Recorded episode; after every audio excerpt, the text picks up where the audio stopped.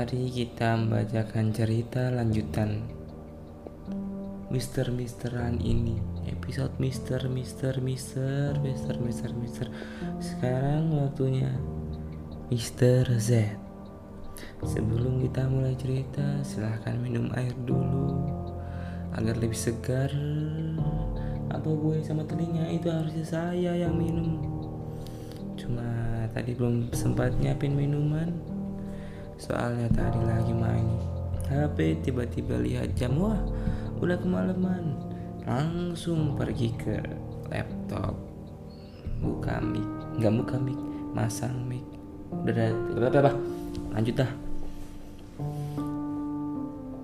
Mr. X. Kayaknya bagus sih kalau misalnya Dikasih intro habis ngomongin judulnya misalnya kayak hari ini kita akan bacakan cerpen dari Reni Rifai. Episode terakhir berjudul Mr. X. Langsung langsung gitu. Deng deng tek deng tek tek deng tek. Nah kan keren kayaknya nantilah tunggu mungkin episode setelah ini. Nanggung biar sama-sama nggak ada intro. Mulai.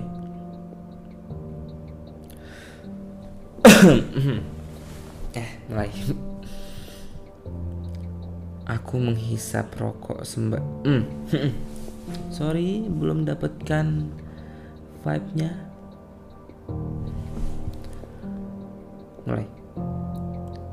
Aku menghisap rokok sembari duduk santai di kursi dekat pohon besar di sebuah taman.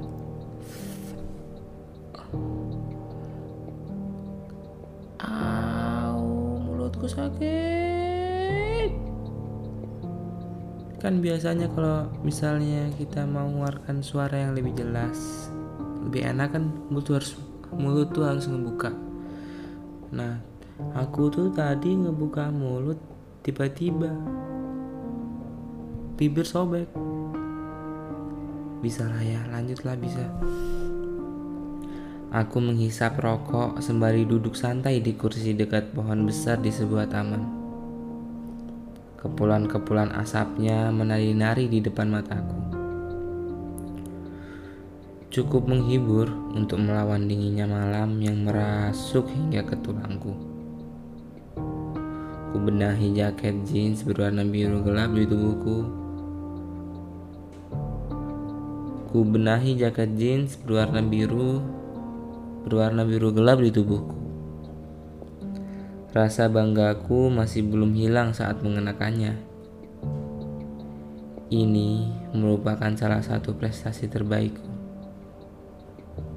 Bayangkan, aku memakai jaket merek terkenal seharga hampir satu juta itu kuambil dari tas belanjaan seorang pria muda yang dengan ceroboh meletakkannya di kereta dorong belanjaan.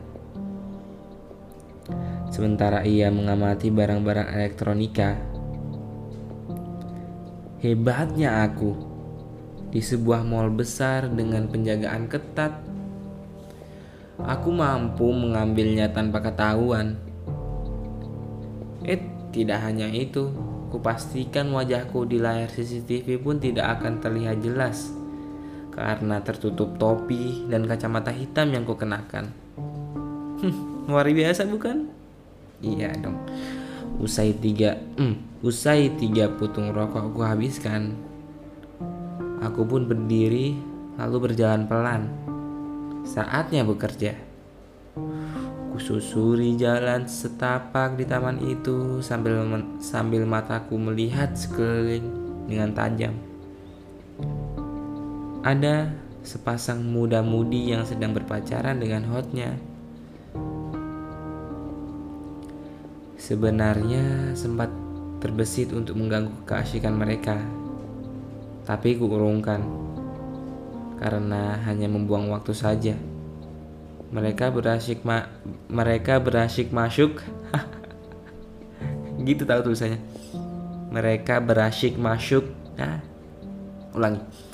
Mereka berasyik masuk di taman umum untuk tanda-tanda kalau mereka memang tidak mampu menyewa sebuah kamar hotel yang paling murah sekalipun.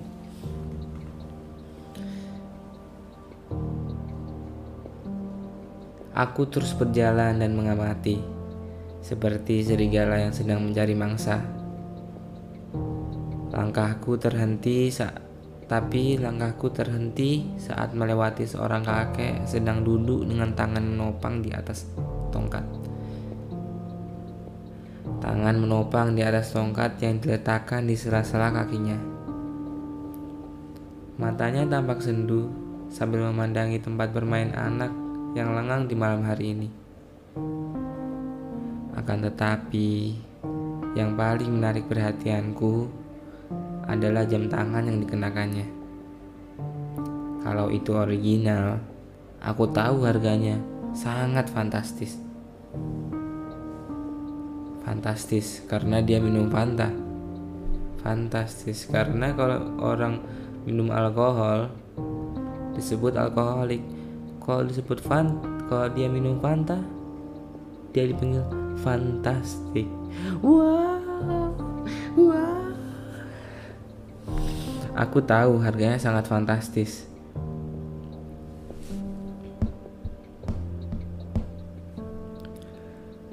Selamat malam, boleh saya duduk di sini? Tanyaku ramah. Kakek itu mendongak memandang wajahku. Aku semakin dapat melihat guratan kesedihan di wajahnya. Aku semakin dapat menilai Aku semakin dapat melihat guratan kesedihan di wajahnya. Ia menganggukkan kepala. Aku tidak menyanyiakan kesempatan itu dan langsung duduk di sebelahnya. Aku tidak menyanyiakan kesempatan itu dan langsung duduk di sebelahnya. Selama beberapa detik, Mataku sempat melirik ke pergelangan tangan kanannya. Jantungku berdegup kencang. Jatuh, jantungku berdegup kencang karena jam di tangannya itu memang sangat mirip dengan versi originalnya yang pernah kulihat beberapa waktu yang lalu. Aku semakin bersemangat dan yakin kalau dompet di kantongnya pun pasti cukup tebal. Sendiri saja kek aku membuka percakapan. Dengan jaket mahal yang kupakai, membuatku lebih percaya diri untuk berbicara dengan orang asing. Oh, mm, iya. Mari kita coba dengan suara kakek-kakek, oke? Okay?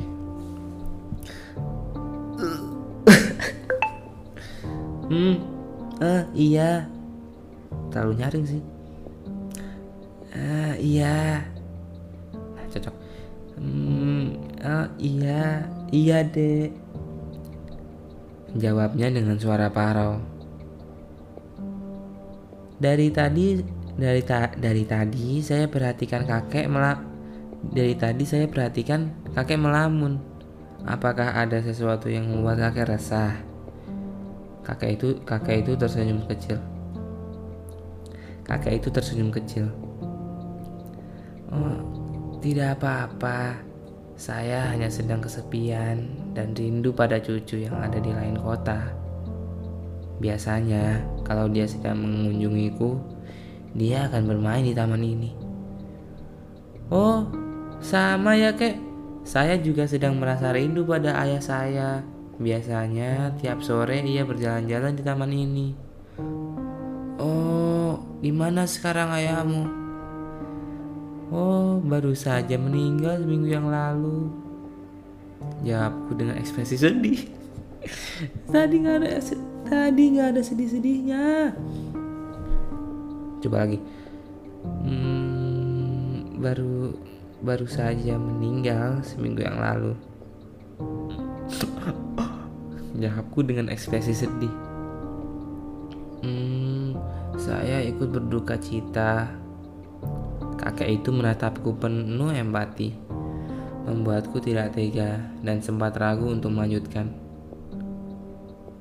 Ayahku tidak meninggal seminggu yang lalu, atau tepatnya aku juga tidak tahu apakah ayahku sudah meninggal atau belum, karena sejak kecil aku tidak tahu siapa dia.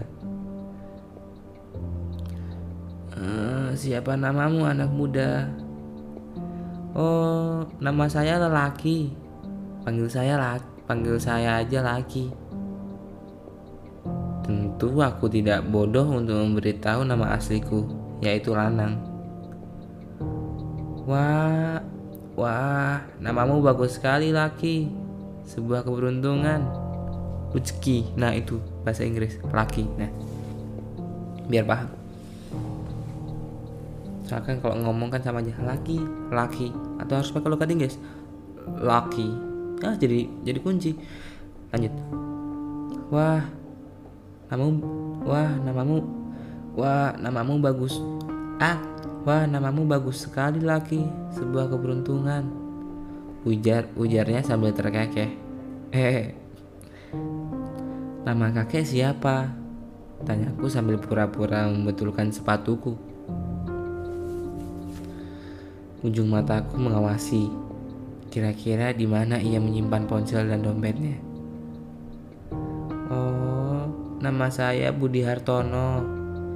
Ia menjawab sambil mem sambil memiringkan badannya ke arahku dan mengulurkan tangannya mengajak mengajak berjabatan. Gerakannya membuatku terpana. Ibarat sekali mendayung, dua tiga pulau terlampaui.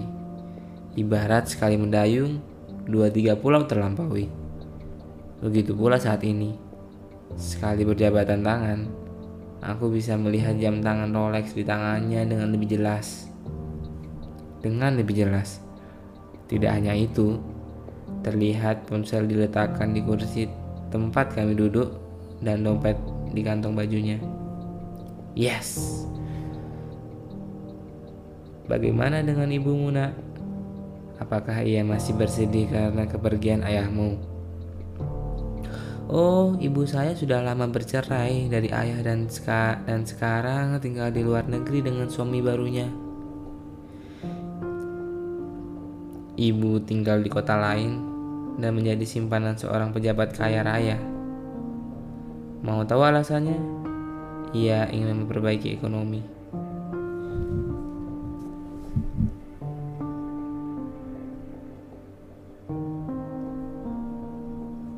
Wait. Wait.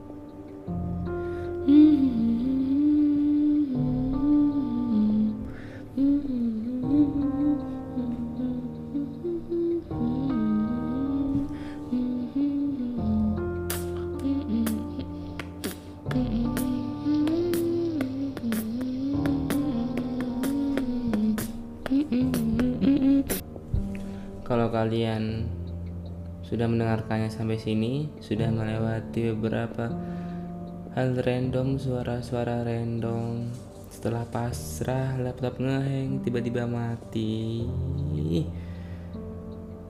Lagi, lagi, lagi. Ini sudah besok siangnya sih. Tadi kan rekaman malam dan sekarang udah siang aku lanjut baru tadi siang karena beberapa mengurus perkuliahan duniawi. Kita mending lanjutkan daripada tidak selesai.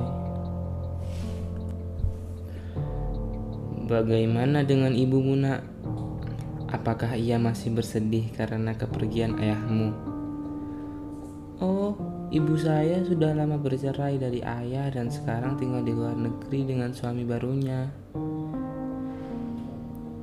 Ibu tinggal di kota lain dan menjadi simpanan seorang pejabat kaya raya. Mau tahu alasannya? Ia ingin memperbaiki ekonomi keluarga kami. Itu semua dilakukan demi aku, putra tunggalnya tercinta. Oh, kapan terakhir kau bertemu ibumu? Oh, hmm, lima tahun yang lalu. Ya, kali ini aku jujur. Terakhir Terakhir kami bertemu, terakhir kali kami bertemu menjelang pernikahan ibu dengan pria itu. Aku marah dan kecewa. Mengapa ibu harus melakukan itu? Mengapa selalu aku yang menjadikan alasan? Mengapa selalu aku yang dijadikan alasan? Dulu, demi aku, ibu tidak melawan saat diperkosa Ibu juga rela tubuhnya dipegang-pegang oleh pria hidung belang saat menari dan itu demi aku. Betapa buruknya aku sebagai anak lelaki. Dan aku memutuskan pergi dari rumah. Aku tidak mau ibu harus berkorban lebih banyak lagi. Harus berkorban lebih banyak lagi karena aku. Oh, sudah lama sekali ya apa kau ti? Sudah lama sekali ya. Suara kayak gimana sih? Suara sudah lama sekali sudah lama sekali ya. Apa kau tidak rindu padanya? Pertanyaannya kali ini membuat konsentrasiku terganggu. Aku tidak terlalu suka pertanyaan ini. Tapi Aku harus membuatnya nyaman mengobrol hingga ia tidak menyadari apa yang akan kulakukan padanya. Hmm, ya setiap malam aku selalu merindukannya. Tetapi eh, tetapi apa? Aku tidak mau menjadi beban ibu lagi. Oh, aku tidak mau menjadi beban ibu lagi. Hatiku terasa sakit. Luka yang lama tersimpan terkuak kembali. Kakek Rudi menatapku lembut. Aku merasa tubuhku bergetar, entah entah mengapa. Entah mengapa, entah mengapa tiba-tiba aku ingin menangis. Tetapi ku tahan. Perutku lapar dan aku harus profesional bekerja demi sesuap nasi. Pria itu mengalihkan pembicaraan. Ia bertanya tentang kesibukanku, hobiku, dan ia juga menceritakan tentang dirinya. Meskipun asik bercakap-cakap, itu tidak membuat lengah. Ketika ada kesempatan, dengan cepat ku ambil ponsel yang diletakkan di kursi di kursi kakek itu. Kakek itu tidak menyadari dan terus mengobrol denganku. Setelah beberapa lama, aku mengajak kakek menggitar di taman. Ia pun setuju. Aku membantunya berdiri. Aku membantunya berdiri. Boleh percaya, boleh tidak. Tanganku dengan cepat mengambil dompet di saku bajunya tanpa ia sadari. Setelah selama dua tahun berguru pada pakarnya dan lima tahun berkecimpung di dunia per, per keahlianku tidak usah diragukan lagi. Waktu kau kecil dulu, apakah ayahmu sering mengajakmu bermain di taman ini? Tanya pria itu. Aku mengangguk cepat. Iya, ayah mengawasiku bermain bersama teman-temanku. Ah, kenangan yang sangat indah. Tidak, tidak ada satupun yang mau bermain denganku. Anak-anak itu lebih senang mengajakku. Kami berjalan pelan sambil terus mengobrol. Sebenarnya aku sudah mau pamit. Kupikir sudah kupikir sudah cukup yang ada di tanganku saat ini. Namun Rolex di tangan kakek itu sangat menggoda. Tentu saja untuk mengambilnya tidak bisa pakai cara biasa. Aku mengarahkan kakek ke sudut taman yang sangat sepi. Kusiapkan pisau lipat yang ada di kantong. Sebenarnya aku tidak tega. Pria itu sangat baik dan ramah. Pembicaraan kami malam itu juga membuatku terkesan. Tetapi aku tidak mungkin melewatkan kesempatan emas ini. Jarang sekali mendapatkan korban yang sudah tua renta dan memiliki barang mahal. Sekali mendapatkan jam tangan itu, maka aku bisa pensiun dini. Aku sudah lelah dengan pekerjaan ini. Aku ingin hidup normal. Mendekati sudut taman, langkahku berlambat dan kubiarkan kakek berjalan di depanku. Setelah itu, aku bergerak maju dan melingkarkan dan melingkarkan tanganku ke lehernya sambil mengancamnya dengan pisau. Serahkan jam tangan itu, bisiku, bisiku. Kakek itu tampak ketakutan, seluruh tubuhnya bergetar. Ia mencopot jam tangannya dengan gemetar dia mencopot tangan, mencopot jam tang, mencopot jam di tangannya dengan gemetar, bukan tangan dong yang dicopot. Ketika aku hendak mengambilnya, tiba-tiba aku merasa ada pukulan keras di perutku. Ceduk! Tidak itu saja. Tanganku diputar dan tiba-tiba pisau itu sudah berbalik arah. Ada di leherku. Kakiku ditendang sehingga memaksa aku berlutut. Kira-kira suaranya kayak gini. Ceduk! Nah gitu. Setelah itu, aku melihat beberapa orang berpakaian polisi datang dan memborgolku. Cekrek, nah, borgol. Semua berlangsung begitu cepat.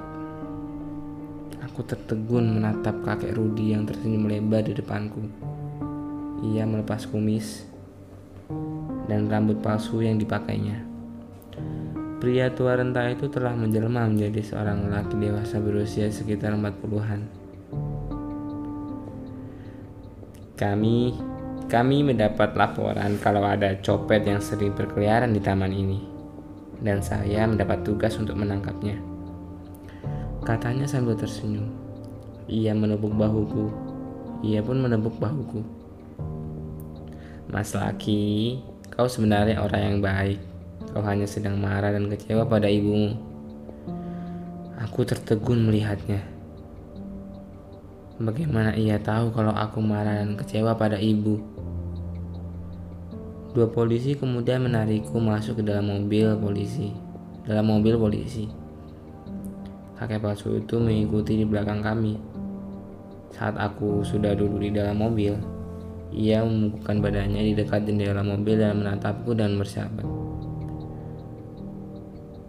Nah, maafkan Maafkan dirimu sendiri dan maafkan ibumu. Masa depanmu masih panjang, nak. Masih panjang, nak. Masih ada kesempatan untuk memperbaikinya. Aku percaya kau bisa. Sekali lagi pria itu mampu membuat tubuhku bergetar dan aku harus berusaha keras menahan air mata yang hendak turun. Siapa kau sebenarnya? Mengapa kau bisa mengetahui luka di hatiku? Apakah Rudi Hartono memang namamu? Atau jangan-jangan itu hanya nama samaran? Kau tidak perlu kau tidak perlu tahu nama aku yang sebenarnya. Teman-teman bisa biasa memanggilku Mr. X. Aku menatap pria itu dengan nanar. Mengapa ia selalu dapat membaca isi hatiku? Aku juga tahu nama aslimu bukan Laki, tapi aku senang memanggilmu Laki. Aku berharap suatu hari kau benar-benar menjadi orang yang laki. Laki.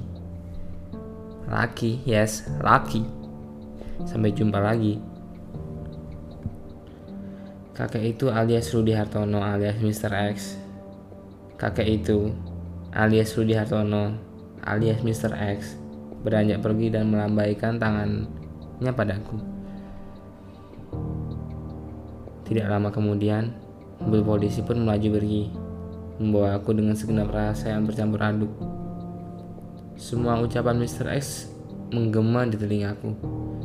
Sejak aku meninggalkan rumah lima tahun yang lalu, hari ini adalah hari pertama aku ingin menangis dan bersimpuh di kaki ibuku. Aku menyesali semua perbuatanku. Aku rindu ibu, pria misterius itu, Mr. X Aku menyesali semua perbuatanku. Aku rindu ibu. Pria misterius itu, Mr. X. Dia yang membuatku begini.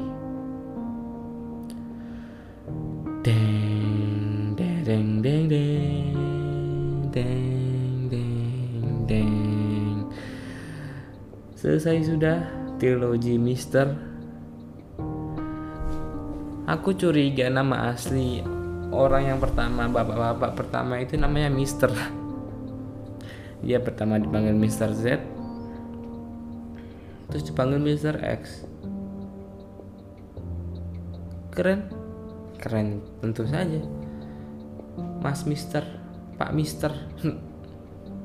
Sebenarnya itu nama aslinya, cuma tambahin aja biar keren. X, Y, Z kan keren. Mungkin aku akan masuk ke dalam ceritanya untuk me, mungkin bisa dibilang nge-review isinya. Membreakdown? Enggak. Mungkin aku ngasih reaksi refleksi reaksi refleksi pas aku membaca cerita-cerita mister-misteran ini ada di sini. Gimana ya?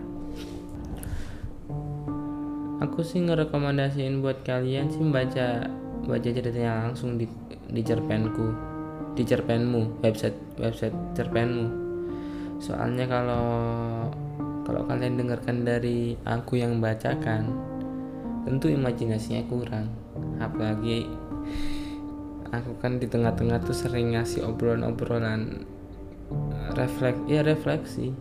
Itu pun nggak ada yang berisi. Aku tuh bingung pengen bacain fokus untuk bacain atau fokus pada jadi diri sendiri. Lebih baik kalian baca sendirilah di websitenya. Apa enggak di bio Instagram mbaknya ini Rani Rifai. Itu bakal lebih membuat kalian lebih beri, lebih berimajinasi dan lebih kena. Soalnya kalau kalau kalian cuma dengarkan doang imajinasi imajinasi kalian itu cuma terbatas apa yang kalian dengar. Makanya mending kalian kalau mau mendengarkan cerita mending ke Hello Goodbye. Kalau kalian tahu podcast Hello Goodbye cari aja Hello Goodbye. Itu isinya juga cerita tapi lebih real lebih fokus ke cerita emang mereka. Ke ada sound efeknya naik mobil ada suara mobil. Dia ditendang ada suara ditendang suara itu lebih nah. Nah beneran suara suara tonjok beneran suara pokok, pokoknya keren dah di sini cuma buat dengerin aku dengerin suaraku dengerin obrolanku. Soalnya mungkin habis ini bakal ada konten obrolan atau menceritakan cerita-cerita aku yang pengen dikeluarkan. Soalnya semua orang punya masalah semua orang bisa digali.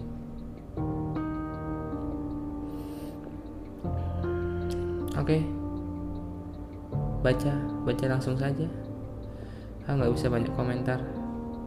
Seperti yang aku bilang sebaik-baiknya karya itu bukan sebaik-baiknya. Ya sebaik-baiknya karya itu kalau misalnya orang yang menikmatinya itu nggak ada komentar nggak ada sesuatu yang harus diseleksi. Setidaknya bagi pembaca yang awam seperti saya jarang baca buku. Ya hitungannya jarang lah ya. Instagram baca berita-berita di internet mungkin hitungnya baca cuma kurang kerasa itu kurang kerasa bacanya. Gitu ya. Oke. Okay. segera baca cerpennya di bionya Reni Rifai. Jika kau ingin cerita-cerita macam ini kalau salah beliau sudah membuat novel. Ada novel barunya yang baru baru baru rilis. Coba aja langsung. Oke okay, bye